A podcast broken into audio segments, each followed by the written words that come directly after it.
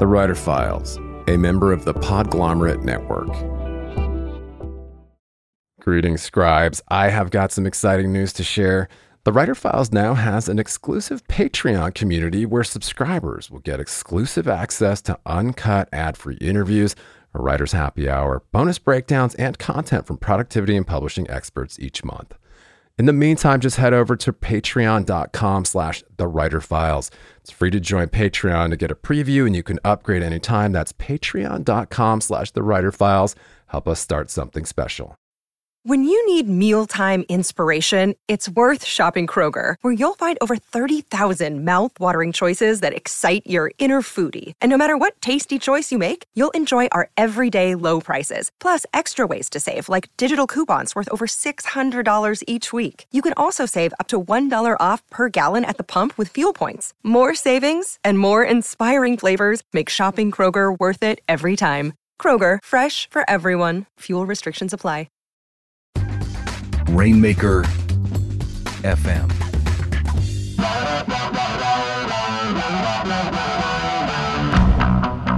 Welcome back to the Writer Files. I am your host, Kelton Reid, here to take you on another tour of the habits, habitats, and brains of renowned writers. This week, the Hugo winner and multiple New York Times bestselling science fiction author John Scalzi took a break from his whirlwind new book tour to chat with me about the collapsing empire, the timely importance of great storytelling, and what makes a writer truly great. His wildly popular debut novel, Old Man's War, began as a serialized blog before attracting attention from an agent and editor. Its 2006 publication earned him a Hugo nomination and multiple awards. And since then, he's written dozens of novels, including New York Times bestsellers The Last Colony, Fuzzy Nation, Redshirts, also Hugo winner, and Lock In. His work has been translated into over 20 languages, and multiple projects have been optioned for film and television. So it's no surprise that the prolific author has been a professional writer since the early 90s. In addition to his award winning blog, Whatever, John has written freelance journalism, novellas, short stories, a wide range of nonfiction, video games, been a creative consultant for a hit TV series, and remains a critic at large for the LA Times. In 2015, the author signed a multi million dollar deal with Tor Books for 13 titles over 10 years. And the first of those is The Collapsing Empire, a best selling interstellar space opera that's been described as Game of Thrones meets Dune. In part one of this file, John and I discuss how publishing is like giving birth, the secret behind most overnight successes, how a prolific sci fi writer researches ideas, on beating laziness and the author's daily ritual, and the writer's greatest challenge. The Writer Files is brought to you by the all new StudioPress Sites, a turnkey solution that combines the ease of an all in one website builder with the flexible power of WordPress. It's perfect for authors, bloggers, podcasters, and affiliate marketers, as well as those selling physical products, digital downloads, and membership programs. If you're ready to take your WordPress site to the next level, see for yourself why over 200,000 website owners trust StudioPress. Go to rainmaker.fm slash studiopress now. That's rainmaker.fm slash studiopress. And if you're a fan of the Writer Files, please click subscribe to automatically see new interviews as soon as they're published. All right. And we are rolling once again with a, an esteemed guest today, Mr. John Scalzi, the acclaimed, prolific New York Times bestselling author Hugo award winning science fiction writer and writer of dozens of novellas, uh, short fiction, nonfiction, journalism. What don't you do, John? I don't. I don't do Windows. Oh, you don't do Windows. Okay. Um, well, I'm re- very excited to have you on today. I understand that your new project, your new fantastic book, "The Collapsing Empire," is doing quite well. So it must be an exciting time for you. It's wonderful, actually. It was one of those things where um, you put your baby out into the world and you want everyone to tell you you have a pretty baby. um, and so we've learned that uh, so far, most people seem to like it. It's shown up on a lot of bestseller lists.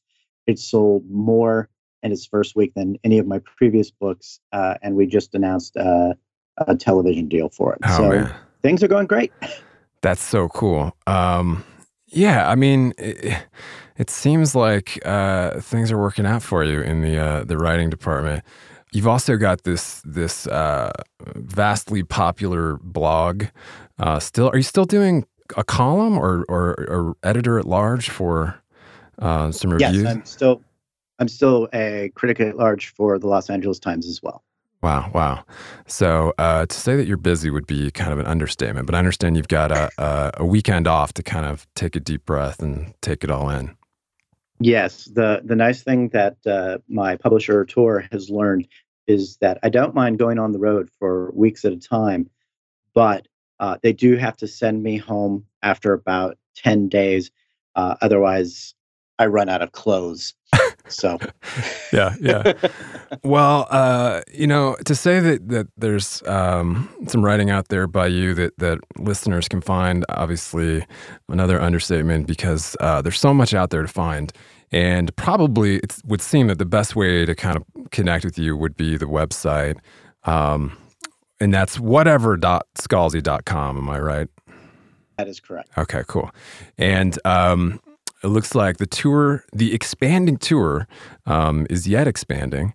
Uh, you've got a lot more dates on there. I'm going to try to catch you in Boulder um, coming up uh, later next month, but I will point at that and the website, um, your Twitter. Of course, you are a uh, uh, a prolific, uh, as we as we discussed earlier, tweeter. I, I, hope I'm saying that correctly. Um, so Twitter's a good place to to uh, get news from you. So maybe for listeners who kind of aren't familiar with your just fantastic journey from, you know, I mean, I guess you've been a like a freelance journalist since the early '90s. It would seem. Yeah, I started off my very first job uh, out of college was as a uh, film critic for a newspaper in California called the Fresno Bee, and I did that for about five years, and then I left there to go work for AOL, where I was their in-house writer and editor, and I did that for a couple of years. Uh, I've been freelance since 1998. I published my first nonfiction book in 2000 and the first novel in 2005. And that is an amazing story to me. Also, um, kind of your origins as a, a sci-fi uh, best-selling uh, novelist. You know, the Old Man's War, which uh, won you quite a quite a few awards and was acclaimed, Hugo nominated. It was your first was your first true novel, correct? It was the it was definitely the first one published. I had written a previous book uh, called um, Agent to the Stars, which did eventually get published, but I wrote that one as a practice novel, and Cool. meaning that I had never written one before, wanted to see if I could do it, and so I wrote it. But Old. Man's War was the one that I intended to try to sell, uh, and I would have if I hadn't just been so lazy. what I ended up doing was I put it up on the website because I was like, I could send it out, but then it would take so much time. I have people who will read it here on the website, and that'll be fun. And I put it up, and we serialized it. I serialized it in 2002, a chapter a day um, during the month of December. And then when it was done, I got an email from Patrick Nielsen Hayden, who was an editor at Tor Books at the time. Uh, he's now associate publisher. And he said, I know you're committed to this whole electronic publishing thing, but I really like your book. Do you mind if I publish it too? Amazing. That's yeah. yeah. And I was like, oh, fine, if you must. right. And just a quick aside to revisit the exclusive Writer Files Patreon community where subscribers get access to uncut ad free interviews, a writer's happy hour, bonus breakdowns, and a lot more. I know that for serious writers, it can be more distracting than ever to cut through the noise, stay productive, and home in on what's happening in the publishing industry. Over eight years, we've provided a looking glass into the habits of professional writers and publishing industry insiders. And as your humble host, I've decided to launch a membership based Patreon for serious scribes to cut through the noise, swap tips and tricks, and hang out with like minded peers.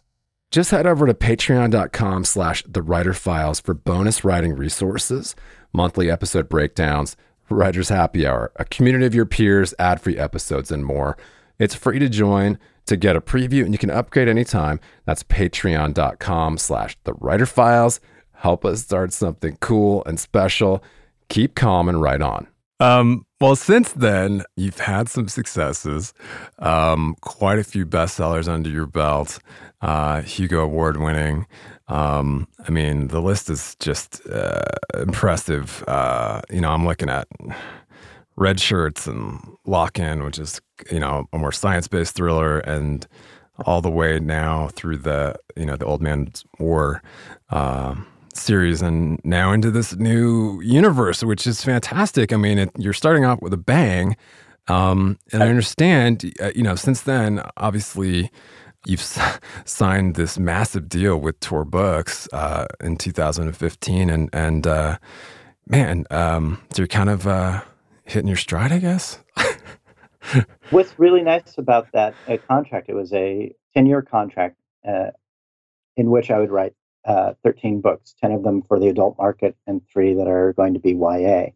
Um, and one of the really nice things about that, either that, you know, aside from the immense vote of confidence that uh, Tor was giving me, um, was quite frankly, um, it means for the next 10 years until I am, you know, in my mid 50s, um, that I don't have to worry about whether or not the book I'm writing is going to sell. I have to worry about still making them good and readable and interesting because Tor's not going to publish, you know, just me uh, writing 90,000 words of all work and no play makes Jack a dull boy. But um, so long as I is so long as I uh, you know hit my marks and do what I'm supposed to do uh, in terms of quality, um, I don't have to worry about whether that effort is going to uh, make it out into the eye of the public, or that uh, even if it does get out into the eye of the public, that um, it won't be marketed and advertised, and the people won't find out about it. I, it's an extraordinarily fortunate position to be in, um, and it's a lot of it was based on, as as you alluded to, um, the previous track record. Um, and this is the this is the thing about you know hitting one's stride. Is absolutely we're at a point where uh, things are really taking off, but it's based on uh, a decade's worth of uh, work in in the science fiction and fantasy field. It's that same thing of uh, scratch an overnight success, and you will see uh, years and years and years and years of work you didn't even know was happening. Yeah, yeah. Well, congratulations um, on the success of the new book. I understand it's um, the top-selling sci-fi hardcover uh, in the U.S. at the moment.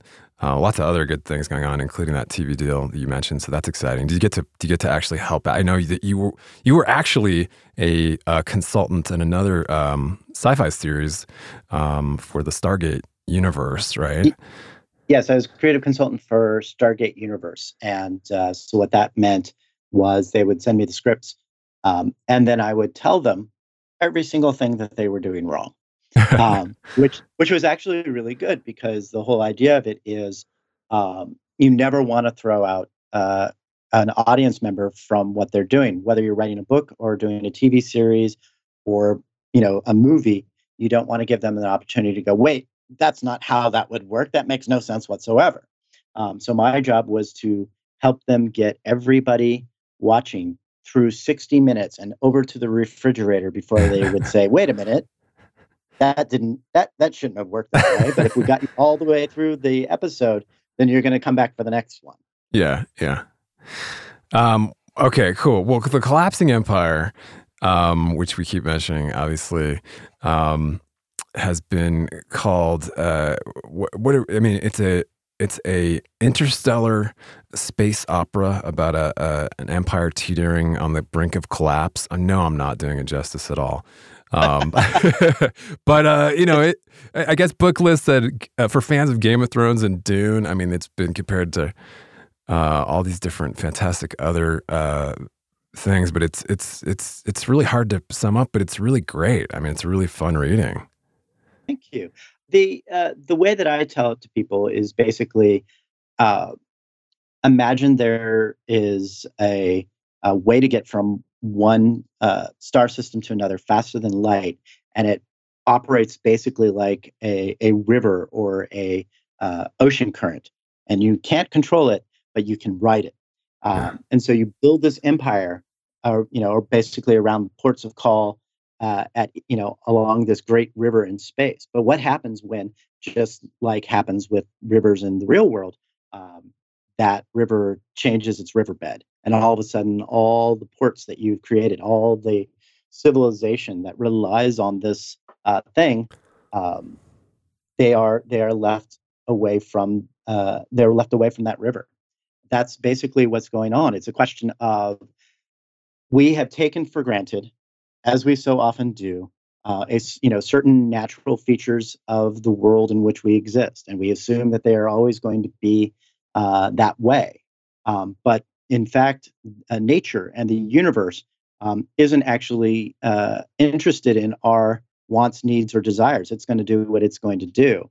Um, and when that happens, as happens in this book, um, how do the people who are living uh, in those cities, in those ports of calls, in those star systems, um, how are they going to respond to that?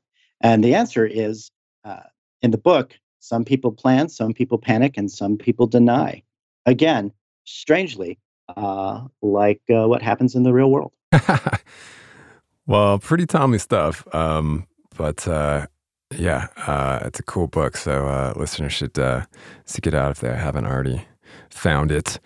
Um, yeah, that'll be interesting. also to see on on on the small screen. Hopefully, it makes it to the big screen someday too. That'd be pretty cool.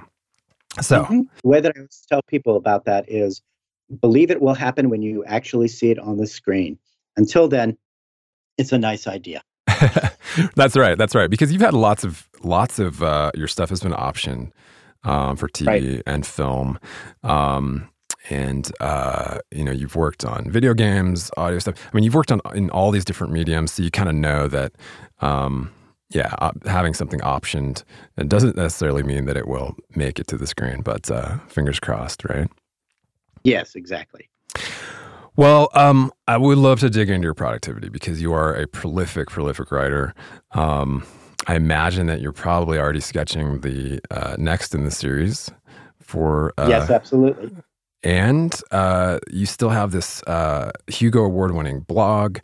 Um, you know, you kind of uh, you're constantly reaching out and, and letting people know what you're up to, which is really cool. So, how do you? I mean, I just I want to know how you do it. How how much time per day, you know, um, are you like putting stuff in, like researching, reading, you know, um, kind of uh, the input part of of the creative process? Well, the the funny thing is that um, that part of it, the intake part, is just uh, is indistinguishable um, to anybody uh, who is observing from the outside uh, from farting around, right? Yeah. Like uh, I will be on the internet just reading articles or you know reading uh, you know Wikipedia or Encyclopedia Britannica entries or just just reading and uh, tooling around, and it looks like there's nothing going on. But each of those things feeds into the ideas that can cultivate in your head. I've always been a reader. I've always been uh, constantly with a book or a magazine or a newspaper. I used to joke that if you someone wanted to assassinate me, they would put a bomb under a book on a on a coffee table because that's where I would gravitate. It's like, oh look, there's a book. Off we go. You know, it doesn't look like work it doesn't look like my brain is working. It looks like what I'm doing is just, you know, sitting around reading. Uh, but in fact, all of that kind of goes into the pot. Uh, and it's not just reading, you know, watching TV. Obviously, Redshirts, which is a commentary about the uh, poor, uh, you know, the poor star uh, starship uh, extras that go down to the planet with Kirk and Spock and you know Scotty, and somebody has to die, and it's gonna not going to be Kirk and Spock and Scotty because they have you know season long contracts.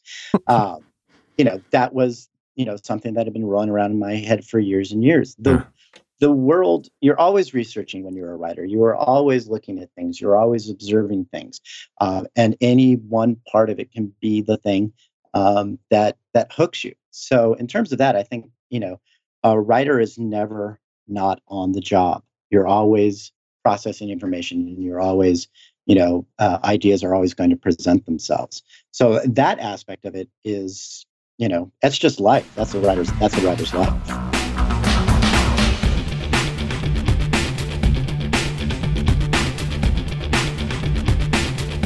For sure for sure. You're incubating stuff all the time uh, for future future projects and reference. So okay, so on a piece like on a uh, on a uh, novel like The Collapsing Empire, then uh, you know maybe just walk us through like a, a, writing day. You know, um, crack your knuckles, brew a pot of coffee. How do you get how do you get to the desk and get going? The good news is that the desk is like ten steps away from where I uh, sleep, so that's getting there is not the problem. Um, I've had a home office uh, in my house in Bradford, Ohio, where literally every single novel that I've written, with the exception of Agents of the Stars, uh, has been has been uh, at least started and substantially worked upon. Um, and for me, one of the things that I learned uh, early is that I had to have a process. Now, as a background, I'm a super lazy, slothful human being who doesn't want to have to do anything more than he has to do. Um, and so having a process makes me feel resentful and angry. You know, like like how dare how dare the world require me to uh, you know structure my life in any sort of way? That wasn't part of the deal. Uh, but it turns out that if you are a lazy, slothful person like I am, um, you can spend hours and hours and hours, be it on Twitter or you know watching TV or doing something else, and not actually getting any work done. So um, I the system that I use basically is pretty simple, which is between the hours of 8 a.m. in the morning until noon, which are prime creative time because I've just woken up. I haven't seen what's going on in the world, uh, and uh, my daughter uh, is off at school and my wife is off at work.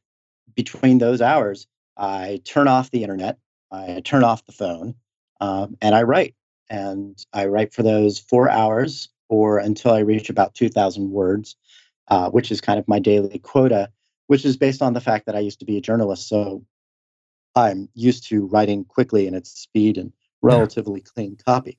Yeah. Um, if I get to the 2,000 words before the end of the four hours, then I'll usually kind of uh, find an, a reasonable stopping point, um, and then quit for the day. And if I get to noon and I don't have 2,000 words, that's basically telling me, well, your brain's thinking about other stuff. But the point being um, that four hours a day of writing or 2,000 words a day of writing is enough that I feel like I'm making good, substantial, useful progress. But at the same time, doesn't make me feel like my brain is going to explode. When I started writing many years ago, um, I would write 8,000 words at a time. And then I would be like, all right, now I'm going to take a week off and then I'll write another 8,000 words. Um, and I found as I got older um, I couldn't do that anymore. Just like uh, uh, you know, you find in your 30s and 40s that you know you can't do the uh, athletic things that you did in your your 20s, uh, and you know, no matter how much you want to try, your knees will give out one way or another. Mm-hmm. Um, by the same sort of way, um, I wasn't recovering as quickly from writing 8,000 words at a at a at a spot. You know, I would instead of taking three or four days to get back to it, I would take a week or two weeks.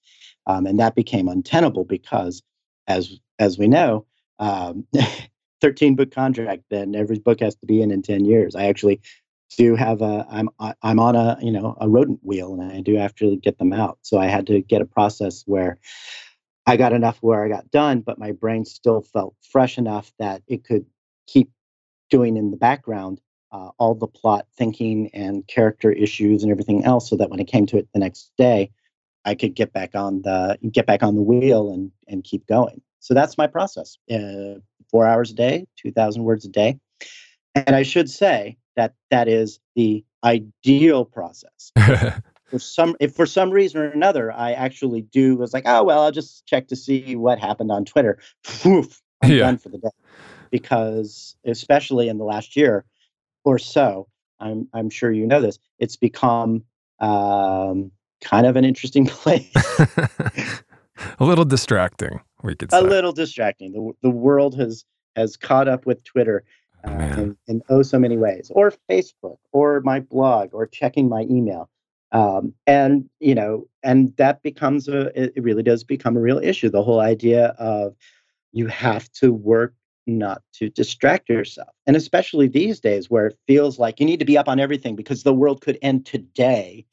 um, it almost feels like just blocking off four hours where you're not going to talk to the world almost feels selfish. Uh, and there's no logic or rationality to it. But, um, and it, it's not just me, a lot of writers I know have just been, uh, you know, I dread going on to um, the internet, but I can't help it. I feel like I need that there's something I should be doing. And, and Twitter, as, as always has been, um, makes a really good substitute for doing something. It's like, oh, I'm going to write that 140 character tweet that's really going to bring him down now. um, and right. so you have to be careful. You really have to say to yourself, no, it's okay to make the time to do the thing that I'm actually supposed to be doing with my life, which is creating. Yeah, yeah, for sure. Well, it seems to be working for you, this process. You know, and I think so much of your work is cinematic in scope. Um, I kind of imagine you with headphones on, listening to, you know, some sort of uh, uh, soundtrack music. Do you, do you like to listen to music while you write, or do you prefer quiet? I usually prefer quiet because, um, as a recurring theme in my life, I'm super easily distractible. Um, mm. And so when I was younger, I would be able to listen to music, which would be kind of white noise in the background.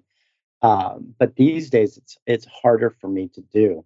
I will listen to music um, when I am doing a lot of process stuff. Um, so, uh, for example, when I'm um, you know researching or answering emails or talking to uh, people about stuff, you know, in an electronic way, um, I will put on uh, music that I'm familiar with or music that uh, doesn't uh, doesn't really distract me. Like, for example, when I do the daily answer the whole wad of email thing, um, or uh, put up a big idea piece on the blog, which are uh, pieces that other authors write about their new books. Um, I will put on uh, standards from the 40s, 50s, and 60s, like Frank Sinatra, mm. Peggy Lee, Tony Bennett, um, uh, Ella Fitzgerald, that sort of stuff, because it's like the Great American Soundtrack. You you know all the songs, mm-hmm. um, eh, but at the same time, it's very pleasant and, and helps uh, what can be sort of a mechanical thing just uh, just go along in a in a in a very efficient way.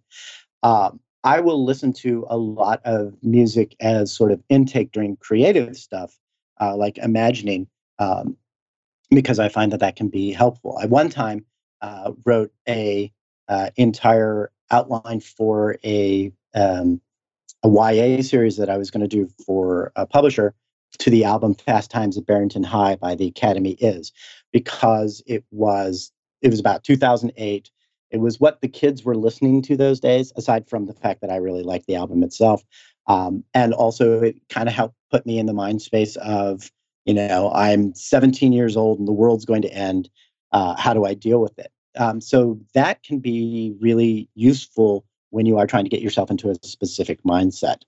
Um, but when it comes down to actually sitting there and writing, um, I usually leave it aside because otherwise my brain will spend all its time uh, actually paying attention to the lyrics yeah. or you know or some other aspect of the music and not focusing on the writing itself.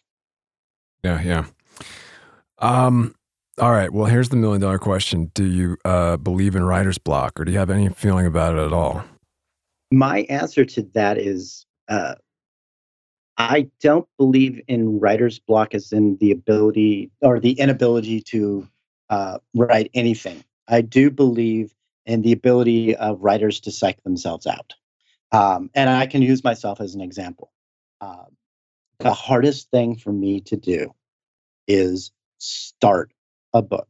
Once hmm. I start it, once I am, you know, chugging along, uh, I can I can write super quickly. I can get through everything. I solve all my problems that I want to solve.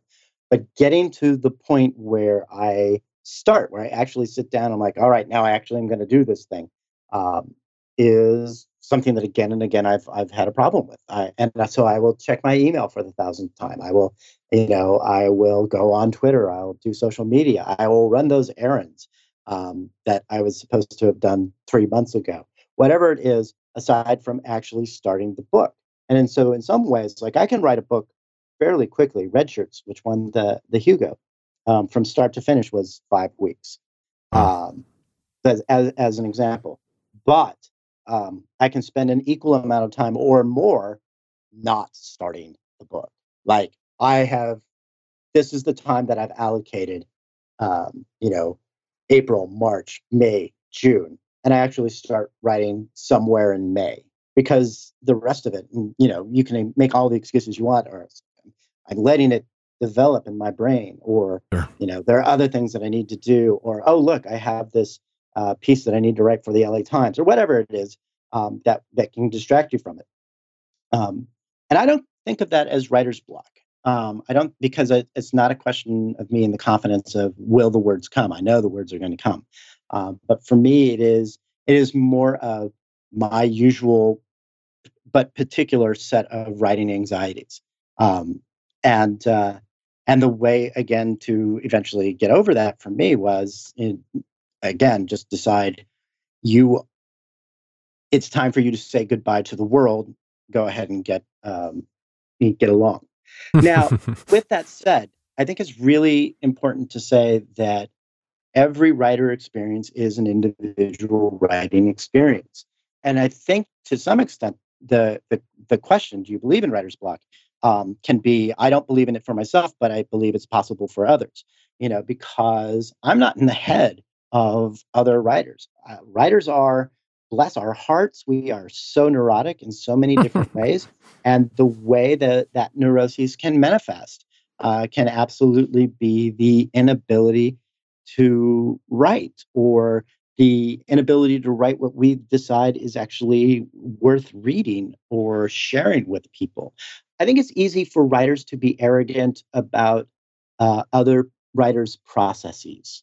Do you know what I mean? Mm-hmm. It's like, well, I don't have a problem with writer's block, and I don't see why any other writer should have a problem with writer's block. Sure. Um, and and the uh, and the response to that is, yeah, but you're not that other writer. You know, there are lots of ways for writers to not write. Uh, you know, mine, my my not writing ticks are fortunately fairly benign. It's just the, uh, I got to start this thing. Uh, whereas other people are, I my electricity is about to go out, or I have to care for a parent with dementia, or I have a special needs child, or you know the world is blowing up and i'm you know gay or lesbian and trans and i thought i was safe and i no longer feel safe. Um, there are so many ways the world can intrude. There are so many ways for humans not just writers but humans to get off the track that allows them to do their work in the way they're supposed to do it or the way that they feel that they should do it. Um, you know, in some ways, it's a miracle we do anything at all instead of just running around, you know, like our hair is on fire. Um, so, in that respect, um, you know, uh, it's easy for me to say uh, I don't have writer's block, but I am also, you said it, New York Times Hugo Award winning author with a contract that means that I don't have to worry about being published for you know, or that I won't be published for 10 years. It's easy for me not to have writer's block. Um, and I would be foolish if I didn't acknowledge that and that I am in a, in a special position where uh, the worst thing that I have to think about is how long it takes me to start. Some great, great thoughts there. And, you know, I mean, I, all I can come back to is that it seems like now more than ever at any time in history, we do need these uh, great stories, don't we? We need great storytellers like yourself uh, to help us through. Thanks so much for joining me for this half of a tour through the writer's process. If you enjoy the Writer Files podcast, please subscribe to the show and leave us a rating or a review on iTunes to help other writers find us. For more episodes or to just leave a comment or a question, you can drop by writerfiles.fm. And you can always chat with me on Twitter at Kelton Reid. Cheers. Talk to you next week.